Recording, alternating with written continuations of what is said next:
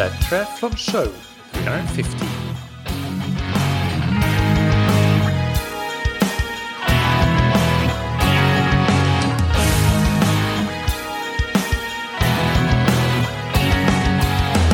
Hey, what's up, everybody, and welcome back to another episode of That Triathlon Show, the podcast presented by scientifictriathlon.com.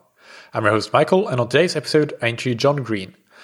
John is a former professional runner turned running coach. He is currently the head coach of Atalanta New York, which is a women's professional running team founded by Mary Cain.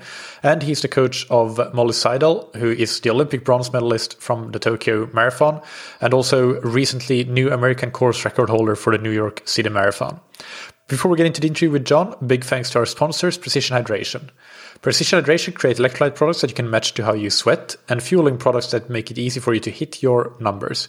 Today, I want to mention the Precision Fuel range, which is Precision Hydration's range of energy products, including drink mixes and gels. There are two main reasons to choose uh, the Precision Fuel range over other energy products. The first is that each serving contains exactly 30 grams of carbohydrate, not some odd number that makes it difficult to do math when you're in the heat of the race, but uh, it makes it really easy to just multiply by 30. You can keep track of how much you've consumed and that makes it easier for you to achieve your target nutrition strategy. The second main reason is the taste.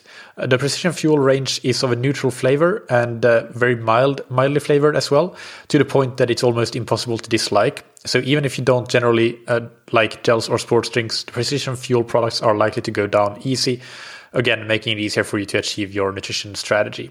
You can use the promo code ThatTriathlonShow15 to get 15% off your first order on precisionhydration.com. And a big thanks to Zen8. The Zen8 indoor swim trainer is a swim training tool that you can use at home, allowing you to improve your technique, work on power and stamina, and save time and stay consistent.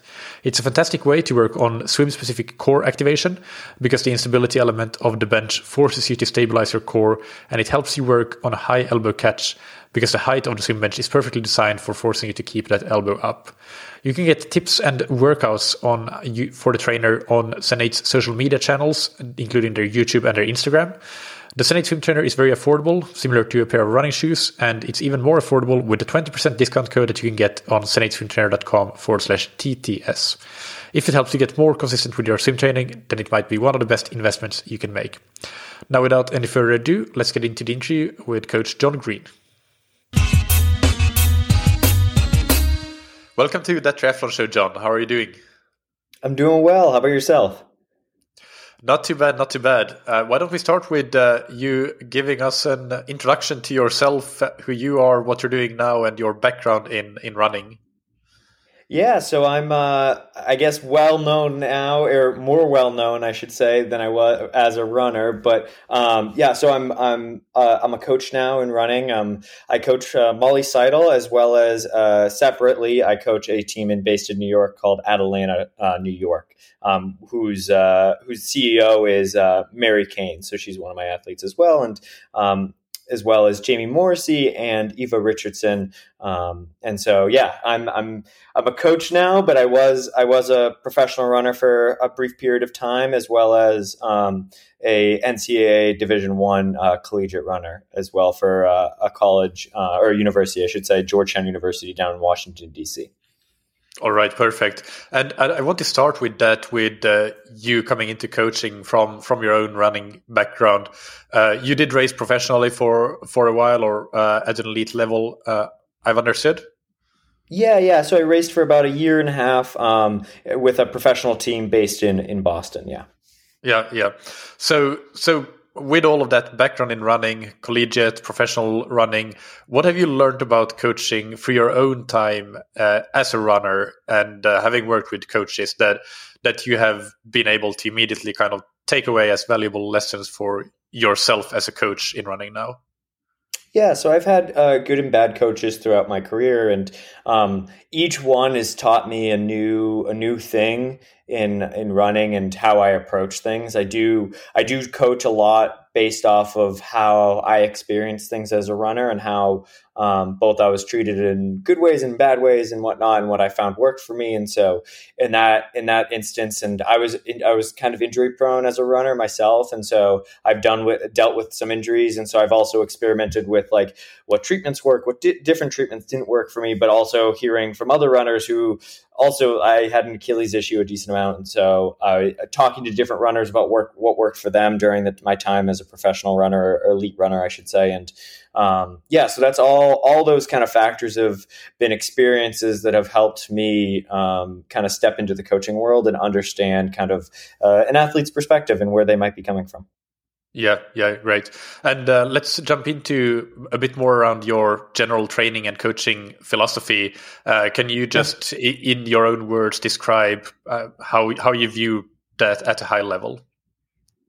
Yeah, so I I play. I guess I I put a lot of emphasis on the um, mental side of things. I think if you go into a race not ready to run fast or not ready to kind of uh, dig down and hurt during a race, then it's not going to go well. Um, and so, same thing with workouts and stuff like that. So I kind of refer to as two different uh, gas tanks, if you will, um, where you have you have your physical gas tank where everybody's kind of experienced the overtraining and getting bogged down with uh, too much doing too many workouts or having the intensity with the runs be too high, um, which can physically drain you. And then you also have the mental side of things where if if your cortisol levels are super high and you're super stressed out with everything else going around in your life, um, it can make a simple, easy work, what would normally be an easy workout, really difficult, and that kind of can also compound and um, negatively impact your training in the, at the at the end of the day. Mm. And how do you manage that that mental side and uh, the that mental gas tank? Uh, is is that something that you um, you measure in some way, or uh, or how how do you try to manage that with your athletes?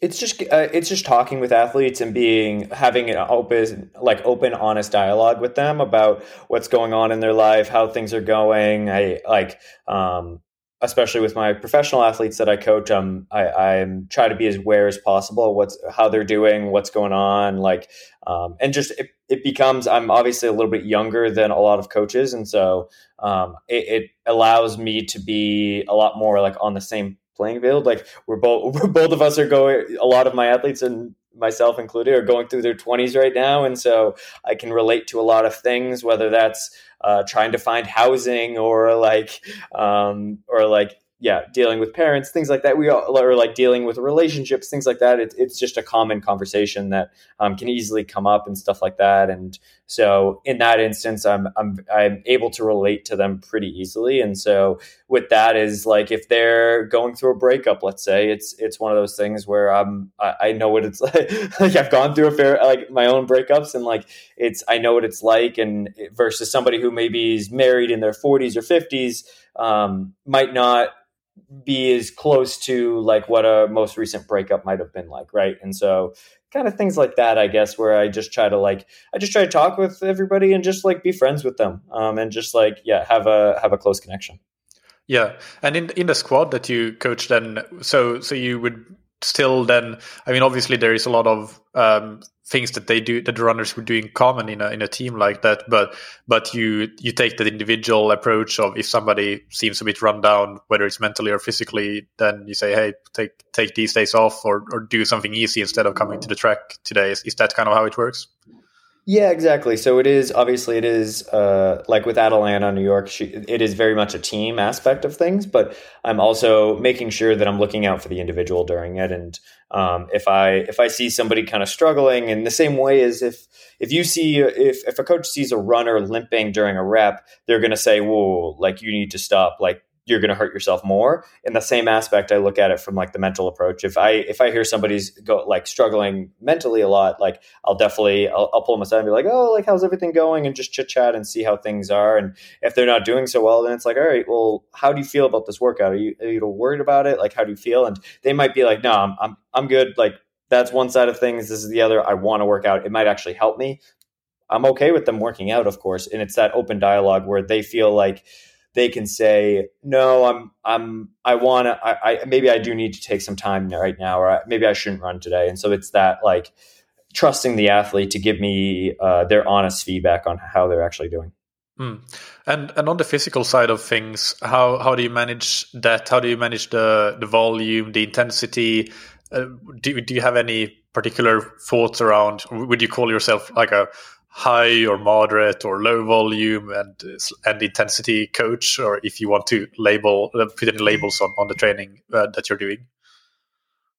So I would definitely say I'm a higher volume uh, coach. I was, as a rule, I, I, like running time on feet. I think that's super important. Um, and intensity is where I kind of start to fall by, like back off a little bit. Um, and so that usually means um, run. I don't usually uh, specify paces that need to be run on runs, um, but I do uh, like I do encourage like if I if I see a runner who's running super like super slow for them, right? Like um if I eh, for example like if my normal runner like elite runners run anywhere from 630 pace I would say to for women on the women's side at least like to 730 8 minute pace. Um, if I see one of my runners kind of running like 12 minute pace, it might be one of those things where like hey listen we need like i know you're tired. Maybe we're taking this day off instead of um, going out and doing this uh, this run because uh, biomechanically you're you might get you get lazy with things if you will and you're almost interrupting yourself to uh, um, more injuries. So yeah. So, so, just for listeners that are uh, listening in kilometers kilometer pace that would be four to five minutes per kilometer pace uh, so you're yeah. you're referring to to the standard kind of endurance aerobic runs uh, in in that in that example. Yeah, exactly. Just just easy running. Yeah, uh, yeah. yeah. I, do you guys call them steadies? Uh, no, easy aerobic endurance. I think everything goes. Not, not. I, I right. personally wouldn't call it steady. Steady would be more on the sort of higher aerobic end for, for me. But it's yeah. I always find it interesting that pe- like people around the world call different runs different things. Um, and yeah. so it's yeah, easy runs versus I've heard people refer to easy runs as steadies and stuff like that. And so yeah, it's yeah. It's also different between different sports. So as a I actually came to triathlon from a running background, so I'm very mm-hmm. well aware of the running terminology. But what most runners would call a tempo run a cyclist, for example, would call a threshold workout, or a triathlete, triathlete would call that kind of a threshold run because triathletes draw a lot of terminology from cycling. So, so that's also oh, interesting. Yeah, yeah, it um, is. we just keep talking past it. Yeah, exactly. Yeah. It's it's interesting. Yeah, the the terminology that exists, of course, across across sports and across different countries as well. Yeah. Well, uh, I want to piggyback on what you said there about not prescribing paces. Uh, is that something that goes for the easy running or also for the harder workouts that they're doing? And, and if that is for both of those cases, uh, would you, how would you prescribe? Is it more of an, a perceived effort that you prescribe by, or can you tell us a bit more about that? Yeah, it's a lot of uh, perceived effort, but I'm also prescribing paces. So I'm also um, like if Molly, let's say for example, Molly's doing a, a progression run, I might say we're going to start at let's say six minute pace and progress down, and I'll be like, this is the speed limit that I don't want you running faster than, and but I also want you like for a, a longer progression run for where it's like an hour long or so. I want to make sure that she's it's also a mental exercise of learning where her body is and lear, learning where like the red line limit is and like yeah so it's it's both a mental exercise for her as well as a physical like training exercise if you will. But if we're doing if we're doing mile repeats on the roads or thousand repeats on the track or something like that, I get more specific of like, all right, let's let's be around this pace. Um, let's okay. be around 520s, 525s um, let, for per mile, and so let's let's be around there so that um, yeah, so that way on the same like we're not running too slow and we're getting the workout in, but we're also not running too fast and getting bogged down. So the next the the next workout is um, we're still recovering for the first one and we're able to absorb that effort, if you will. Hmm. And and when you say that you do, you're maybe a bit more conservative with the intensity. Does that refer to, uh, as you kind of alluded to now, each individual intense workout leaving a little bit in the tank, not not absolutely going to the well, or or does it refer to more of an like at, at the macro perspective when when you aggregate all the work that was done in the last week or month or so, that that you just overall do slightly less intensity or maybe a combination of both even. Yeah, I think so. I guess my I have a little bit of a saying where I'm like, I want you to be at like 90. I want to work out and be at like 95 to 97 percent um, for workouts versus like I don't want you walking away from the track being like, I don't like. I had I gave everything on the track. I that was like a race effort. That's not what I'm looking for from for like sessions on the track or sessions for like on the roads or whatnot. It's I want to have a little bit left there, and so that yeah, it's not something where we're where you've we've given it all. But in the same aspect if as you step back and look at it that allows us to kind of maybe get in a little bit more volume in at times and um, it allows us to keep that mental tank topped off the whole time or maybe we're taking a little bit out of it each time and so we're not we're not getting buried and bogged down and so it allows for more consistency i feel long term basically um, yeah. if that makes sense. So definitely, and then we're, we are doing we are there are times where you're doing hard sessions on the track where it's like okay, this is like maybe it's once a month, once every six weeks or so. You're you're getting on the track and you're doing you're doing something hard, but you always probably feel like yeah, I could have done maybe one more rep, and that would have been really difficult. But like uh, we're we're being like we're being a little bit more conservative there. Yeah, yeah, and and on the volume side, just to to get an idea, what what sort of run volume uh, are we talking about here, and, and, maybe it's different for for Molly compared to uh, the um, Atlanta NYC team, but uh, what what ranges are we talking about? Um, I mean, so for somebody like Molly, it's it's it's super high. Obviously, like she um, she got up to like 130, 135 miles per week um, in uh, the Sapporo build, and um, so she's she's always like, she, I mean, she jogs into 100 miles a week. Like for those, I don't know if everybody follows her Strava, but check it out, and it's like you can see the curve. Like um, it's just super, like super steep curve there. Um, other other people, it, it's I have athletes that are running anywhere from 50 miles a week or uh, 60 miles a week. Um, so it all depends on the athlete. My my goal, I guess, with athletes is to make sure that um, it's we're not if like we're not going doing a wave up and down because of injuries and stuff like that. Like I don't want us to go up to it maybe it's for some athletes maybe it's 60 miles a week or maybe it's 50 or maybe it's 40. Like I don't want us to go up to 45 and then have to come down to 30 because oh well we have a little Achilles issue or like plantar's bothering us or um, something else. I want to make sure we can kind of hold that higher mileage and then gradually increase it over over a time period. And so um, if I'm okay with take lowering intensity on certain weeks by lowering volume, but I don't want it to be dictated by the body of injuries, right? I don't want to be risking injuries. And so if that means we're running five to 10 miles less per week, I'm okay with that. If it means um, we're gradually over time building it and we're not having to deal with little little injuries here and there. Yeah, yeah. Um, and uh, what about form work? Is that something that you do in some way or another? Is that is that a big part, or do you see that well the athletes that at the level that they are, the ones that you coach, they've already kind of over many years developed and optimized their form for their own individual anatomy?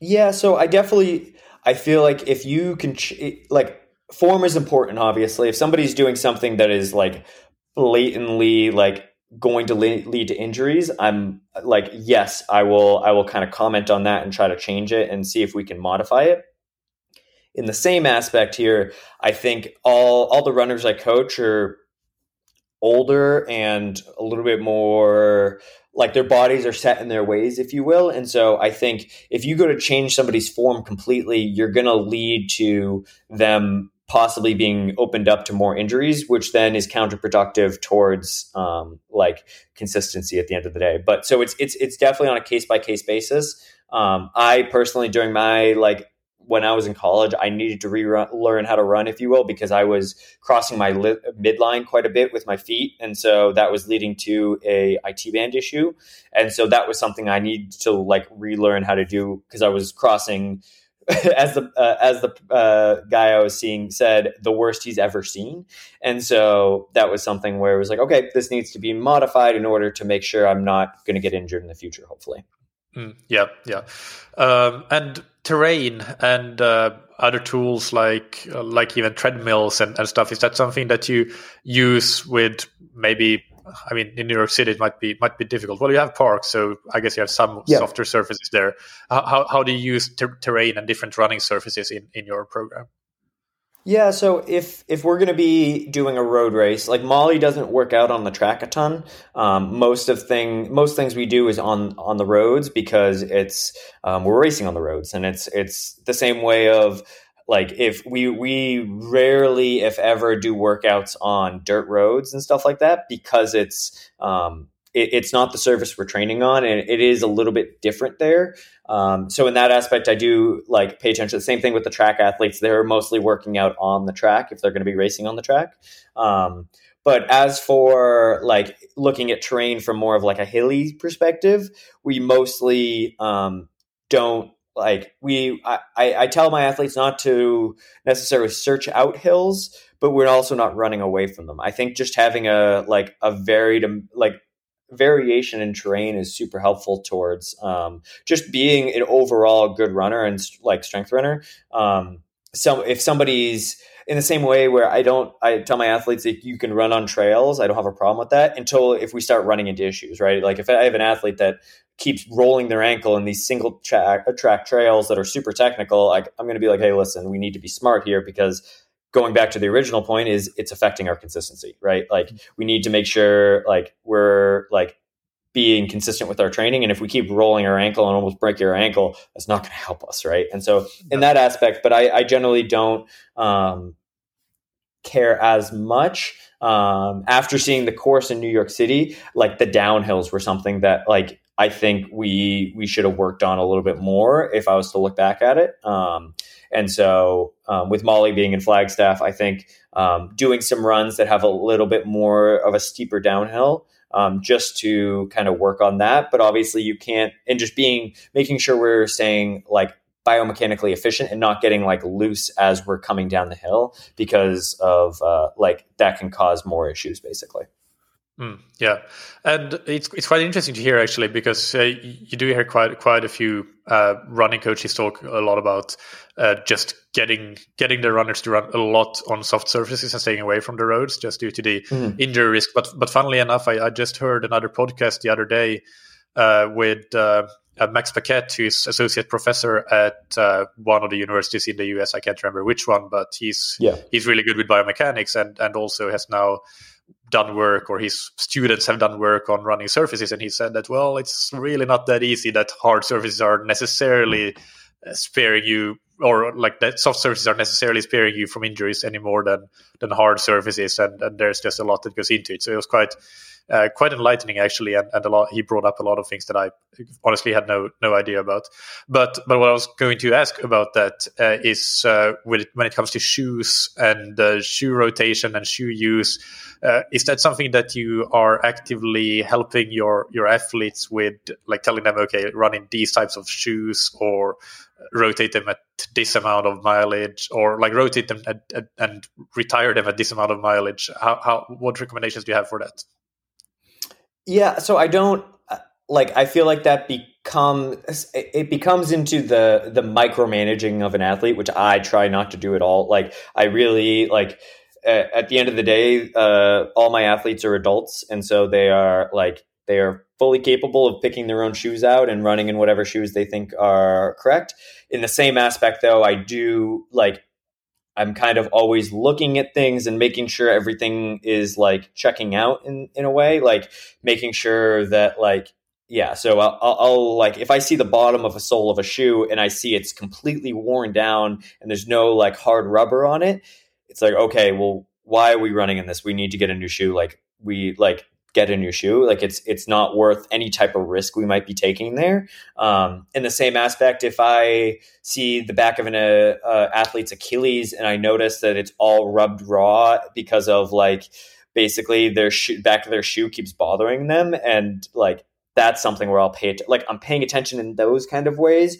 So I'm noticing things if like either in the instance of like possibly getting injured because we've overused a pair of shoes or if i'm noticing that like it's bothering uh, like it's causing any type of pain or whatever. Runners, me included, can be stubborn at times, and so they're like, "Oh, it's fine. Like I can deal with like putting a band-aid on the back of the Achilles." Well, it's like what why? Like there's so many pairs of shoes out there. Why do we need to like mess with that basically? And so that's kind of my um, approach to things is like I'm, I'm not going to tell a runner how to like what shoes to wear or whatnot. It's it's up to them. But if I see things going awry or it might af- affect something in the future, then then yeah, like I yeah, I think that's something that I, I might step a, step in and say something, and I present it more of like in a, a, term of consequences or you know um, where i'm like hey listen yes we can continue to run in these shoes even though they look completely dead or we could spend money or we can like we could buy a new pair of shoes that will take 15 minutes to do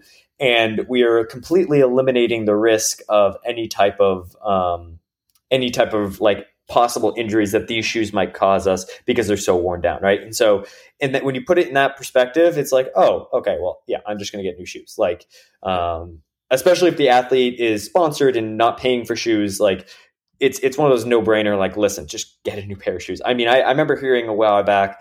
I don't know if it's true or not or whatnot, but like that some professional athletes rotate their shoes or get a new pair every hundred miles, and which is just like an absurd like waste, if you will, a little bit. But it's also like, yeah, but they want to make sure that they're at the best of their ability and doing the best they can. And sometimes that means like having a little bit of waste, right?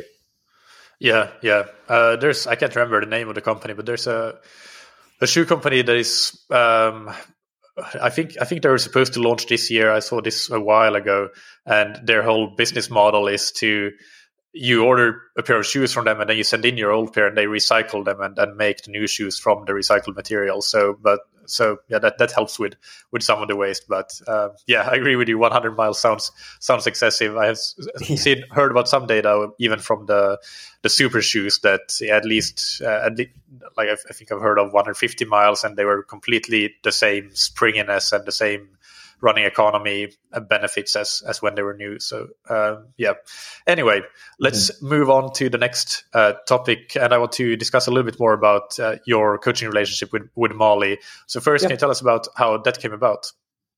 Yeah, so we were both on that professional team that I mentioned earlier, um, based in Boston, and so um, me and her. So she went to Notre Dame in uh, in South Bend, Indiana, and I went to Georgetown University, and um, bo- our bo- both of our teams are pretty close um, with each other, and so during that time we we had known of each other and kind of we went to Foot Locker cross country championships back in um, it would have been 2011 I think.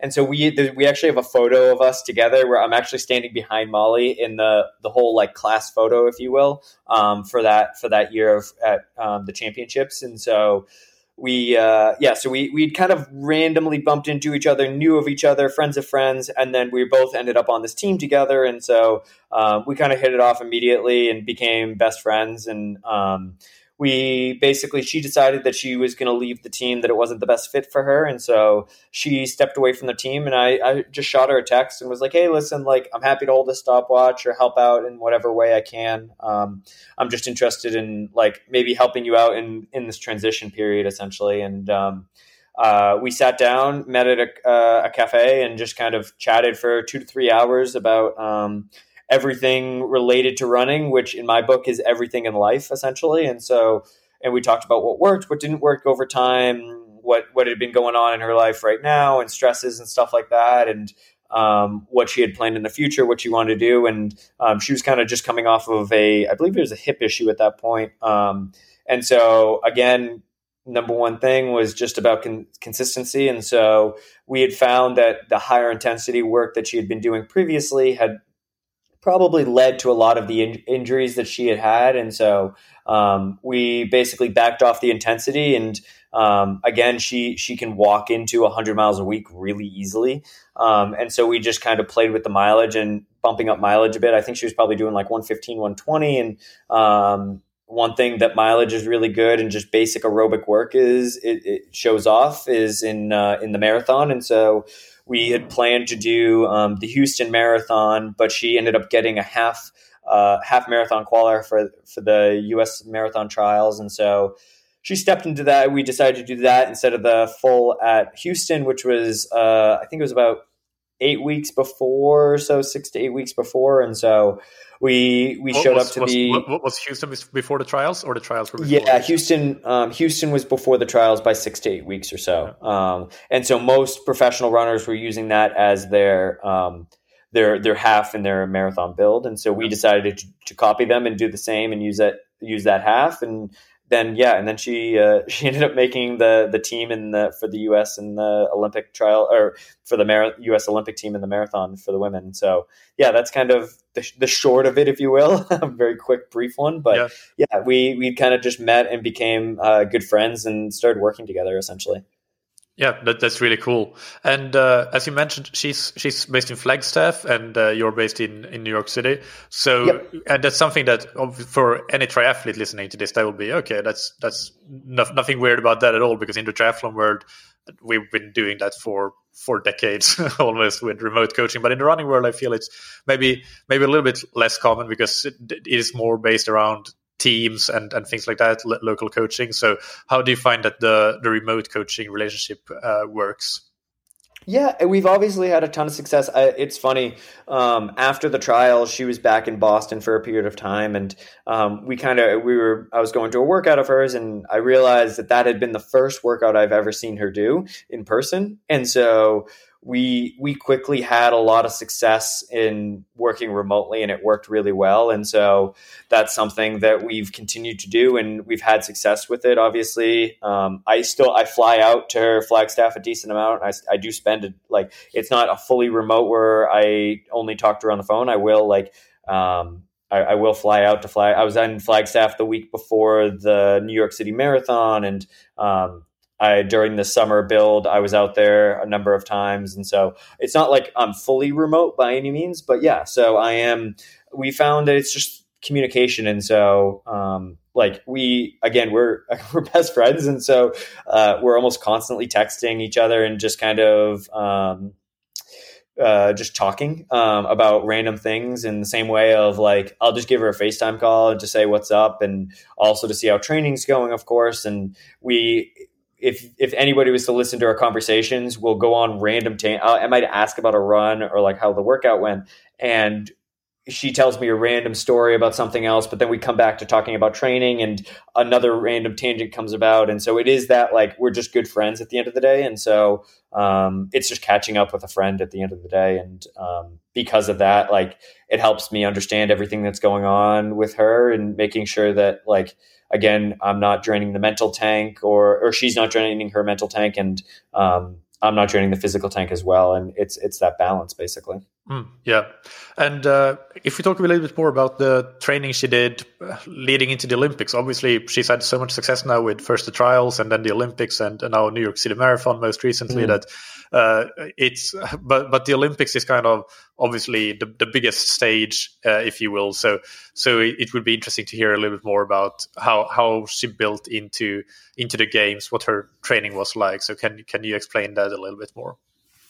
Yeah, exactly. So our goal with um, basically so she qualified for the uh, the Olympic team for the U.S. in the marathon, and that then like it was probably two or three weeks later that we kind of learned like oh the olympics are postponed which is never or actually it's probably happened in the past but like it hasn't happened in recent times of course and so um, that was something that it was um, new to us definitely and new to a lot of coaches. And so i think uh, everybody kind of was like how do we approach this? And for us, it was something that was beneficial where we just saw it as another year to build consistency and build on the workouts we had just been doing since she was kind of she was really injured in the the summer of 2019 and so it was just kind of like we can we can change um, and build on this strength and so that's what we were concerned with and we we tried a couple new things with um, just doing double threshold workouts was something we really worked on doing um,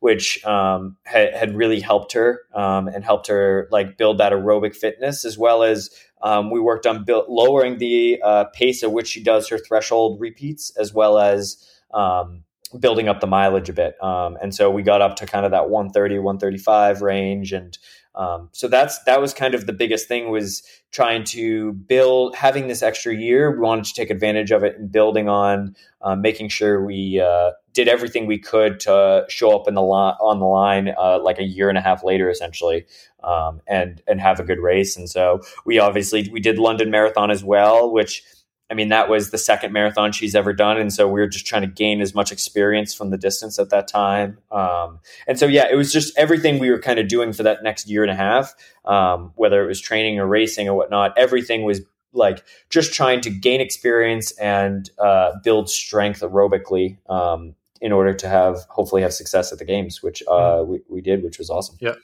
Uh, so follow up on that because uh, everybody listening is now wondering, okay, what is a double threshold workout? Can uh, also they're wondering what what pace she's running them at when you, when you're saying that uh, you lower the pace a little bit. So so can you yeah, yeah. can you just give those details?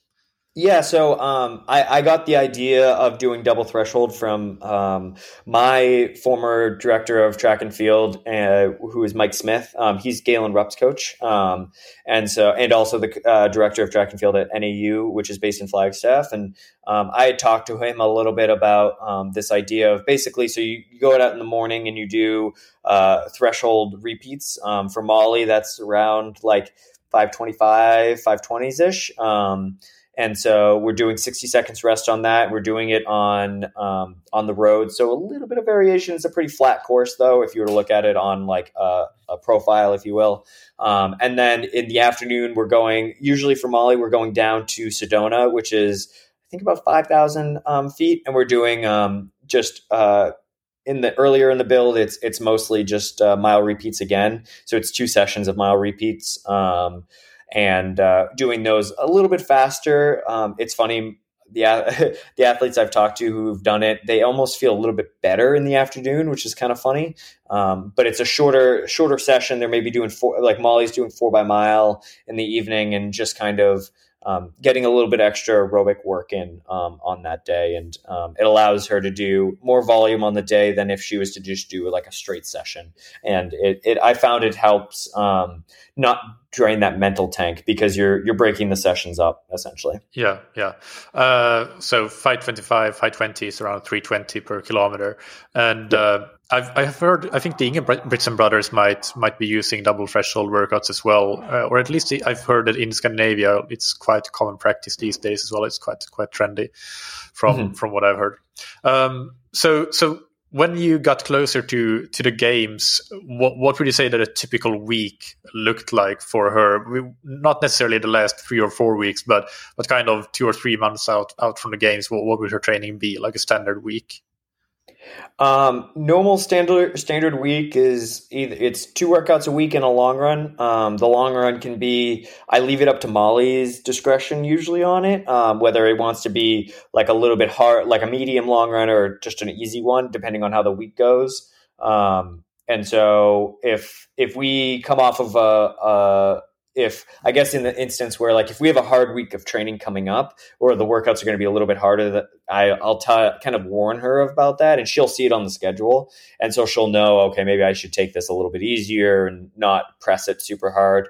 Um, but in the same aspect if she's feeling really good and she knows she has hard workouts coming up she also knows her body super well. And so um, she she'll kind of make that adjustment and uh, like trust her body and um, I trust her with that. And so and usually, yeah, so it's usually either a Tuesday, Friday workout or a Wednesday, Saturday workout. Um, and then we normally long run on Sundays. Um, I like to give, uh, if we're doing a Tuesday, Friday workout, um, we usually give Saturday as the easy day of the weekend, um, and then Sunday is the long run. I like to give a little bit of pure like gap so that the run, the long run, can be a little bit more higher quality than if it was um, stacked up against a, a, a workout. Um, and then we operate on a seven day schedule. Mondays are the start of the week.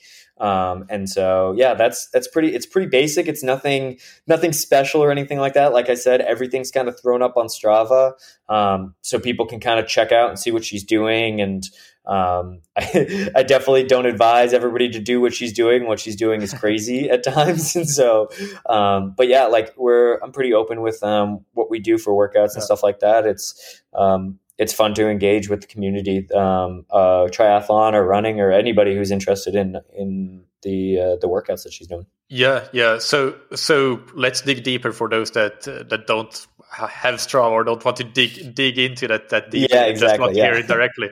So so the workouts that you do on a on a Tuesday and Friday normally would would they be predominantly of, for example, threshold nature, or do you mix it up and get also get in faster intensities like approaching 5k even faster intensities what what is the yeah do you have a, a kind of thinking around around that for a marathon runner like molly yeah, so uh, we definitely don't do super fast stuff. Um, um, we we generally won't touch anything faster than um, than 10k pace stuff. Um, she will do like she'll do 200s if, if you like i was gonna say if you look at her Strava, but if you if you yeah so for her she'll do 200s and stuff like that and um, turf strides are a big thing that i like to incorporate and she likes to she feels that those help a decent amount and so um, just for like getting a little bit of turnover in but they're not necessarily a um, we're not looking to build speed with them, if you will. It's just trying to flush out the legs. Um, but yeah, as in the beginning, it's a lot of just like long aerobic work, a ton of volume, um, trying to increase like a lot of threshold, a lot of longer progression runs and stuff like that. As as the build gets closer to the race, we we start to incorporate a little bit of faster stuff. So those double thresholds then become maybe I like to do some 600s in there. Um, and so the 600s is a little bit faster than what they'll be faster than 520 pace. Um, and so those might get into like the 77 down to 75s. And, but they're still on like pretty short rest. They're still on like 50 to 60 seconds rest there, but we're a little bit lower as well. We're only about 5,000 feet. And so, yeah, that's it, it, kind of does slide into more of like a half marathon. Um, like we're working on a little bit faster stuff instead of just like the slow, like high volume marathon training. Um, but yeah, and then we'll do like some 400s on track on occasion, just to again not not crazy fast by any means, um, relatively, of course. Um, for professional athletes. There, it, it, might be down to like 75s ish, maybe a 74 is thrown in there, but it's anywhere between like 75 and 80 seconds per quarter, hmm. um, usually. And so, but yeah, that's that's kind of what it looks like. Is just um, a lot of volume, a lot of time on feet, and making sure we're just getting consistent workouts in week after week after week. Um, yeah. and which is which is the grind of the marathon. Nothing compared to triathlon run or triathlon training though, from what I've heard. but yeah. well, yeah, it's it's uh, each of them have, have their sides, of course. I, I do still remember marathon training, and some of the most grueling training that I ever did was when I was training for marathons. Even though, of course, triathlon in the long run, uh, yeah, the volume is crazy. but yes. but but certain workouts, uh, you just I, I, guess that yeah, certain workouts that you can do running, like preparing for a marathon, or and maybe I did a bit too much of that as well. But yeah, I still remember them and I remember the pain uh, of and uh, the exhaustion of a, a, really sort of solid marathon pace long run in the last four or five weeks before the race. Yeah, exactly, and that's well to kind of look at, and I don't I'm speaking off the cuff here. I don't know a ton about triathlon training. I, I couldn't tell. Actually, I was speaking with um, um, Sarah True uh, a couple days ago because she was in town for the marathon, and they were talking about how many hours they train. And I want, I thought it was like 30, 30 to 40 hours a week or something like that. And it's just like mind boggling a little bit. Like, um, I, I, I, I, think that's the highlight reel. Yeah, you definitely have certain weeks that are in that range, and I don't think yeah. many athletes are averaging that amount of training, if any. Yeah. If, if but yeah, you have a lot, a lot of professional athletes that are averaging 25 to 28 hours per week, and then you have some that might get close to 30, even even as an But but yeah, you definitely have some some athletes that will in their peak weeks reach definitely 35 hours or, or so. Yeah, which is just kind of like it, it's it's not it's amazing what you can do when you're not doing an impact sport the entire yeah. time. Obviously, like with cycling and running, it's it's uh, or cycling and swimming, it's it's one of those things where it's not impact, and so yeah, you're not. It, it's a different limitation of your body, and so versus us, where we're worried about um, either stress fractures or tendonitis issues or something like that. Where yeah, it's it's, it's wild. Yeah, I yeah. swim like a rock so that's my excuse why I don't need to swim. So, or, so yeah. I, have always thought that uh, that if uh, runners started to do a bit more cycling as cross training, just get more aerobic volume in, like that they could reach even higher performances potentially just by because you, you, tend to see that cyclists have slightly higher VO2 maxes than runners do. Mm-hmm. And I think a lot of it might have to do just with the higher training volume, uh, a yeah. lot of it at low intensity. So, so I'm just wondering if runners started incorporating some aerobic cycling as cross training and got their training volumes up if, if they could benefit from that but but maybe it yeah. would also just impact negatively on their run training so so yeah yeah, and like I guess to go on a bit of a tangent here is is that something is uh, that's something I've worked with with my athletes is you you so I do have a little bit of lower intensity as opposed to other coaches where like it, people are talking always talk about their workouts on Strava not Strava but like Instagram and stuff like that and they're always the flashy workouts you see of course and um, it, it's one of those things where people are like oh well if I was doing that like I could run X, I could run this much faster, blah blah blah.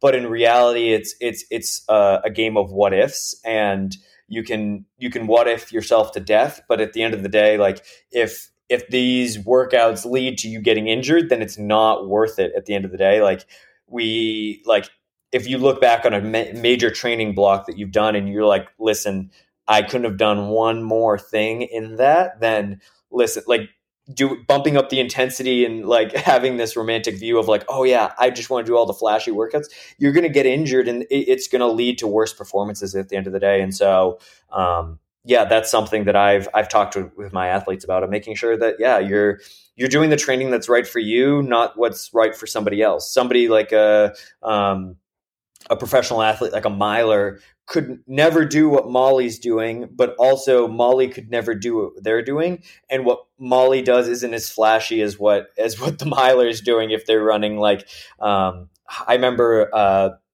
McCluffy posted this crazy workout of him doing 800s. It's a it's a video on YouTube, I believe, and it was just like, oh my goodness, like this is like insane. But it was like, oh yeah, I could never do that. Like I would just get injured immediately. like mm-hmm. also, I didn't have the leg speed. I wasn't 800 meter runner, but that's beside yeah. the point. yeah. Yeah. Um, uh, one one question to go back to the to the Olympic preparation is just uh, so you mentioned some of the long runs would be a bit more moderate when when Molly felt like it and uh, the schedule allowed for that. Did did you do when you got closer to the race? Uh, did some of the long runs become really the key workouts, and if so, how did you how did you structure them basically? What what were the key long runs that or examples of, of one of the key long runs that you did in the in the preparation with specific work or progress progressive work or something like that? So some of the long runs what we'll do is um, instead of doing a second workout of the week what we'll do is um, the second workout will be built into the long run. And so she'll basically molly will do like a longer cool down a longer warm up um, and and to turn it into a full long run and then we're doing um, maybe it might be on off Ks. We're running a little bit faster than marathon pace and a little bit slower um, than marathon pace, alternating with no rest in between. It's just constant. Um, things like that, where you're getting in some longer effort. Same thing with like if we're doing um, Molly's marathon pace, like steady, like marathon pace workouts we haven't gotten super long compared to some athletes. Um, we we built up to I think a 14 mile um, marathon pace workout. Um, but so in those instances where if we're going to do that on the second half of the week or in the beginning, like you have these massive big volume days, and so just being like a little bit erring on the side of caution, and um, I like eventually what will happen is for Molly's specific training with the marathon is it'll start to become where she can handle more volume and more intensity in the week. And so, in order to do that, we might do like have a normal long run as well as a big session on like Friday, let's say. And so, you're doing big session Friday, big session Sunday of like she's going out for a 24 miler um, on Sunday and probably getting in um, like 13 to 16 miles at marathon pace um, for or, uh, which is is a big effort as well and so it's it's kind of that like and then the conversation needs to happen. There is making that sure that like talking to her about that. And like after we go through that weekend is being like okay on monday how is she feeling?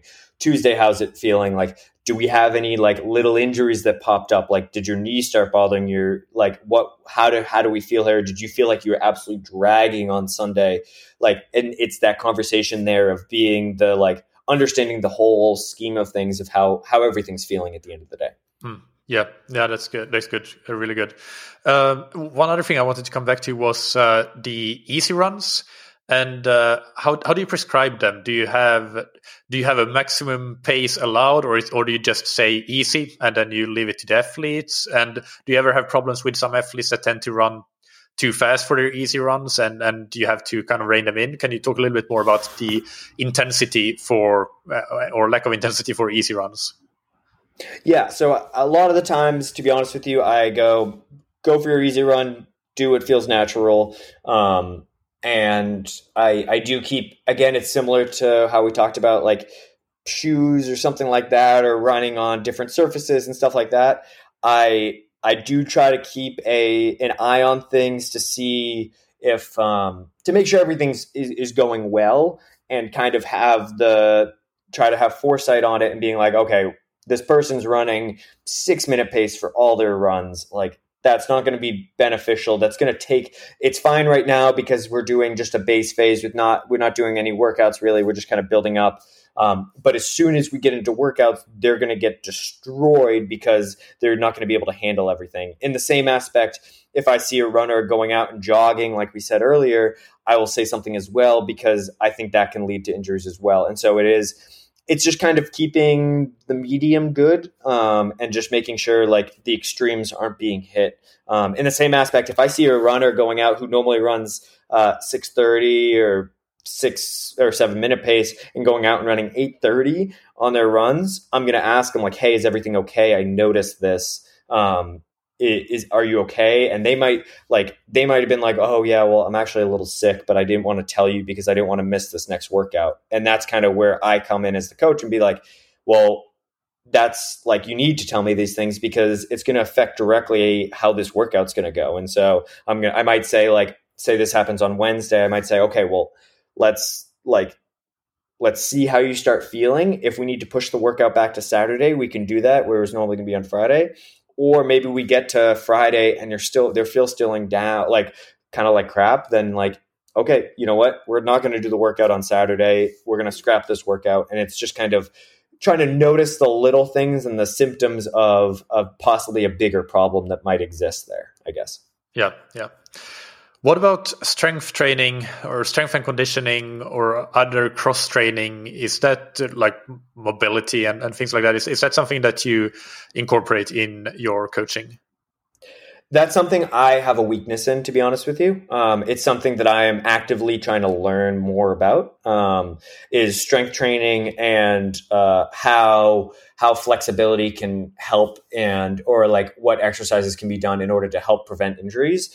Um, in a lot of cases, I refer to a person's PT or um, strength and conditioning coach um, to help them, and then I try to learn from them on um, why they're giving certain exercises and whatnot. But um, I definitely, I it's a place where I'm lacking knowledge, and um, I, am reading books on it and reading papers that are being published and stuff like that. On I'm trying to be the biggest sponge that I can be of understanding everything and try to be that full full wealth of knowledge but as of right now in my career that that's somewhere where i, I do have a bit of a lacking. Um, and so I, I refer to people who know a lot more about it because I, I don't at the end of the day so. Right yeah. Is that something that molly uh, did uh, well not or does in general uh, regular strength training or is it not not so much a part of her training um, she does do some strength training. Um, it's a lot of injury prevention stuff than it is like heavy weight strength training, I guess. Um, but yeah, she she will go into the gym and go into the gym at times. Um, she has like a home gym as well um, that she uses, but a lot of it is um, injury prevention more so than it is like yeah, she's she's not trying to max out on her like cleans, you know. so yeah or the, maybe those biceps curls, but that's it. No, yeah, exactly. Yeah, she's benching like like 150 pounds. It's wild. yeah. um, one one question I wanted to uh, dis- uh, ask you as well is um, how you view quote unquote speed and, and how important that is for distance runners. Uh, is, is that something that you think that you know you learn to run fast first and then you kind of try to extend speed and you build endurance and then you can uh, as, especially if we're talking about maybe a runner that is younger that is kind of a, a view that a lot of coaches hold uh, or do, do you think that actually well a lot of speed really comes from just aerobic strength? Like you you can run like running three minutes per kilometer or 530 5 515 per per mile is not really speed it's just being having being a really good endurance athlete. So, so yeah how, how do you view that speed and and is it a prerequisite for distance runners or is it something that they develop as they develop that aerobic engine? Yeah so at the end of the day like uh, like it's speed is is something that naturally occurs in somebody's legs, right? Um, I will never break ten seconds in the hundred, right? To give an extreme example. Um, in the same way, you do need to be aerobically fit and aerobically calm going into. I mean, if you, we're looking at the five k or ten k, if you're if you're struggling to get to a quarter to go there, um, then you're not going to be relaxed enough in order to like close in like a 52 or a 53 right? If you're like at the top of the sport. And so um, there is there de- does need to be that like you need to be aerobically fit enough to get there and aerobically fit to make it through the rounds and strong enough to make it through the rounds so that with that final lap to go you're you're you're comfortable. Um, so yeah that is something that is it's important but you also need to make sure that you're not um, an athlete's not super bogged down where they like they just don't have like the the stamina essentially to sprint or do like some harder stuff. As you do more mileage obviously it becomes harder and harder to like get up to top speed and touch that top speed constantly. And so it is it is a balancing act there. Um, somebody like molly where we're never like she's not like i also believe i guess yeah, I'll go with that. Um, so like with Molly is is something where she's doing um, she's doing a ton of mileage, and we don't need to necessarily do a ton of like speed training. Like I said, most of our stuff we don't really get faster than 10k pace stuff unless she's doing some just turnover, which is more about helping her feel good um, for the next coming workout or next coming run. Um, but in the same aspect, like I don't think um, for somebody like Molly, where she's had success in the, marathon, that doesn't mean you can't. She can't step back down to the track if she wanted to. Um, she said it in other interviews, so I'm quoting her. But she doesn't. She doesn't love running on the track, and so. Um, but that doesn't mean we don't incorporate it. She did a 10k um, race where she paced some friends to a uh, Olympic trials qualifier in in the 10k, and so that was something where she she like she does step onto the track, but it's like it's not her favorite event and so we don't necessarily need to worry about um, doing some like higher intensity things because again in the beginning that that's when i started coaching her we were worried about making sure not to get injured and we're trying to make sure that she stays consistent and not and injury free for the most part. Yeah yeah. Uh, if, if you have a 5000 or 10000 meter runner and and they kind of uh, they come to you they, they still have gaps to uh, uh, gaps that they need to uh, to minimize to get to the level where they want to be, both on the kind of endurance side and the speed side. Where would you start? Uh, is that a question that you can answer? Like, what is the priority? Yeah, I mean, for I guess looking at like what a, a, block would be going into trying to run a fast 10k or running a championship 10k or 5k is is going to be basically in the beginning working on aerobic strength um, and really honing that aerobic strength, getting strong, and then as we get closer and closer to that race, we're starting to sharpen up a bit, I guess, and um, and lead. It, it, we're doing faster workouts. We're we're doing VO2 max workouts during that first kind of period, I guess. And then as it's becoming a little bit more a couple more VO2s, but we're also start doing some faster stuff where we're um, we're touching mile pace stuff um, a decent amount, and um, volume is also coming down at that point. So it is like a transition into so that when we get to the um, to the 10k or 5k, we're we're not in we're not in just like straight through. Uh, we haven't just been doing threshold the whole time, but we have like we have the aerobic strength from earlier on, but we're also we have the like turnover and we feel good running biomechanically like at at speed. Yeah, yeah, that's great. Uh, and we've been talking about uh, professional running, professional runners here mostly. But yep. if you could give three pieces of advice for amateur runners uh, that want to improve their running performance, what, what would that be? I, I feel like with looking being in the professional world and kind of being surrounded by that i do i do coach amateur athletes on the side so um, I, I, I do that and so i do i work with them is i feel like the biggest thing is making sure like the athletes are they see what the professional runner is doing at times i feel like. And this isn't everybody of course. This is a, a, generalization but they see them doing these crazy things and they think that they're not like the pro athletes are just ignoring what their bodies are telling them but they're actually super in tune with the body is telling them and their body is just able to accomplish this work without giving them issues. But as soon as a like a professional runner has issues, they're they're listening to their body and immediately trying to address it.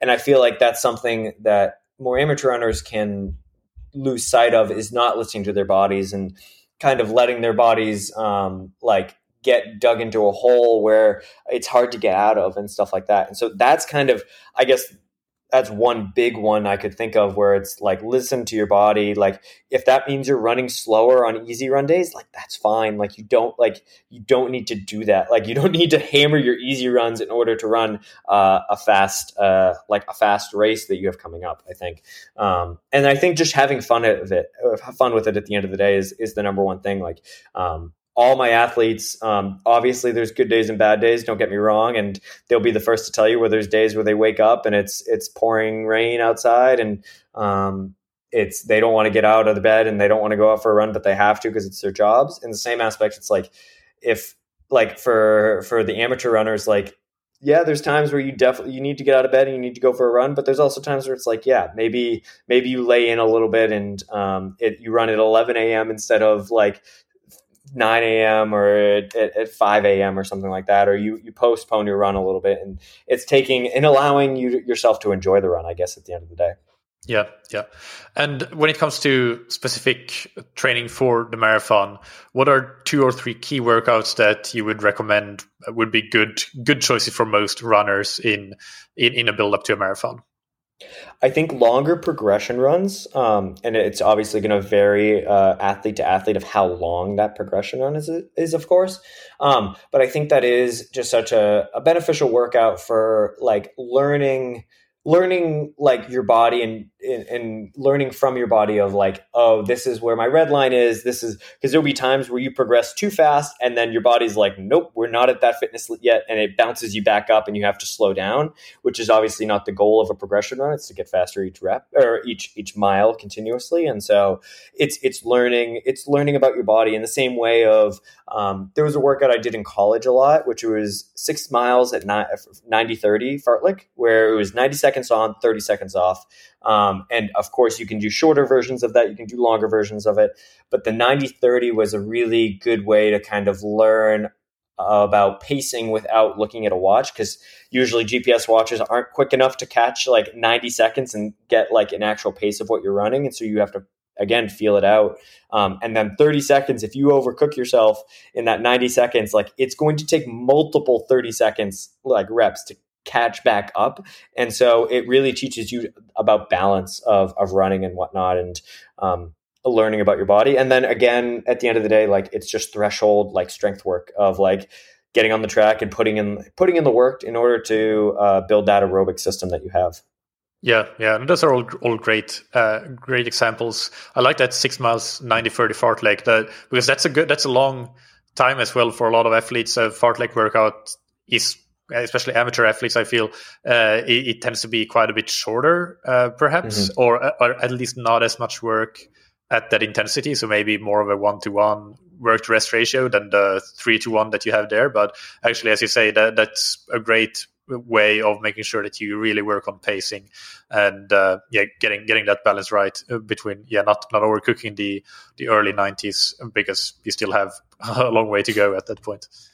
Exactly. It's it's a it's always whenever I prescribe that to one of my athletes and it's their first time doing it, I I am I warn them multiple times beforehand. Like you will like if you are not careful, you're going to suffer during this work. Like you're going to make it a way harder workout than you think. Like start easy and then progress gradually as you see fit. And almost every time they come back and they're like, I went out too hard. I died. and it's just like, but it's it's it's that learning curve. You know what I mean? And yeah. that's and that's a super beneficial workout at the end of yeah. the day. Uh, yeah, you, you can't do that 90 seconds much faster than maybe a, a, tiny bit, a fraction faster than threshold pace, but not, not much faster than that, I don't think. And uh, or or or what what sort of paces are would your top runners do it at? Um, I so it's it kind of depends. Like I remember, so I don't give that to a lot of my elite runners, to be honest with you, um, because it's a lot of them have already almost not mastered it completely, but we use the longer progression runs as they're like learning about it.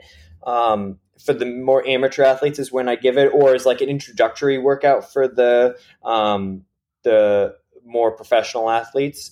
Um, and so it's it's not a real good estimate. I remember I would do it, I guess, like ons are probably around like when I was in peak fitness, like 440 pace, which was probably about 10 seconds under threshold pace for me. Um, for mile for like mile pace, and then the 30 seconds were probably like at 530 ish, if I was to guess, five 540 maybe somewhere around there. It's hard to. I know it was averaging like uh, around five minute pace for for the whole thing. So Okay. Yeah. So you're averaging. You can, just, somebody out there can do the math on what I was Yeah. actually doing. yeah, you're averaging just under, just just slower than threshold for you then. So that's actually really oh, good. okay. Yeah, yeah. So yeah, you're right. Then you're spot on. Yeah. Well, yeah, no, actually, no, what, no, actually, I wasn't because I was thinking that the 90 second repeats would be at basically threshold, but actually, they are quite a bit faster. Uh, oh, okay. Gotcha. Yeah, yeah, yeah. But you're a- yeah, you're averaging a little bit slower than threshold Yeah, at that point. yeah. Yeah. So yeah, but obviously, you need to be quite fit to be able to to do it uh, in in that kind of It's a hard workout. It's not Yeah. fun. I've blown up multiple times on it. Yeah, And uh, well, you've already kind of uh, answered this question. You said that you're learning a lot about strength and conditioning at the moment. But uh, is there anything else that you're currently learning about or are just fascinated by and, and uh, trying to get more information on? everything man uh, to be honest with you like i am trying to learn as much as i possibly can um i like it's it's funny like right now with new york city i had like i took a little bit of a downtime on i had other things to focus on um with like with just the chaos that was the week leading into it and whatnot but um i basically i'll like at any one time i'll have like i feel like a 30 tabs open with a bunch of different studies. I just like basically I just go down uh, a wormhole of like looking at like anything that affects endurance runners basically like anything that um, could possibly yeah help a runner run faster or help prevent injuries or help them um, like yeah do well with traveling and stuff like that. Like if a runner is struggling with um, going getting out of their comfort zone by traveling because they haven't done it a lot i try to like i try to learn about that and um, yeah i'm always trying to learn from the mentors that i have in this sport and which are my previous coaches and stuff like that and just trying to learn as much as i can constantly about about everything because um, hopefully one day it'll all pay off and it'll like i'll i'll i'll, I'll re- re- refer back to like oh i remember reading this. I remember like this might be a good way to segue into it. And so i save all the articles and just have them in a folder of like yeah things that i uh i i can learn more about basically so constantly everything Great. Uh, so now let's move on to the rapid fire questions. So take just one sentence to answer each of these. And the first one is go for it What's your favorite book or resource related to running or endurance sports? um favorite book um it's it's not a healthy book, but it was a really fun book that I read, and it was influential in like how I like approached running, and it definitely didn't make it uh like yeah, it was it was an interesting book, and seeing like the bad side that can happen in running, but also in cycling. It was the Secret Race, um, Mm. which was um, a view into Lance Armstrong's uh, um, like team um, during that and how bad it was, basically, which is Yeah.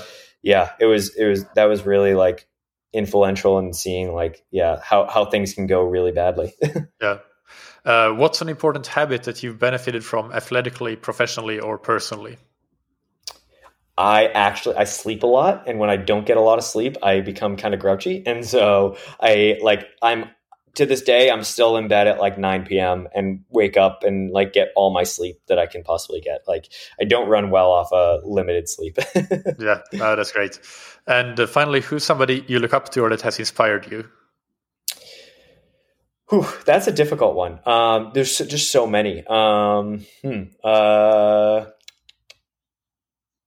I would say all my coaches at, at Georgetown. I've whether it's uh, Pat Henner, Brandon Bonsey, Mike Smith, uh, um, or, or uh, yeah, or Julie Culley. yeah, they're all like super super helpful. Like yeah, every single one of them has been really influential and uh, helpful and guided me. Yeah, that's fantastic. And uh, finally, where can listeners follow you on uh, like social media, website? Uh, you and you can mention both your the uh, Atalanta and NYC squad as well. Their their profiles where, where we can follow how your team is doing.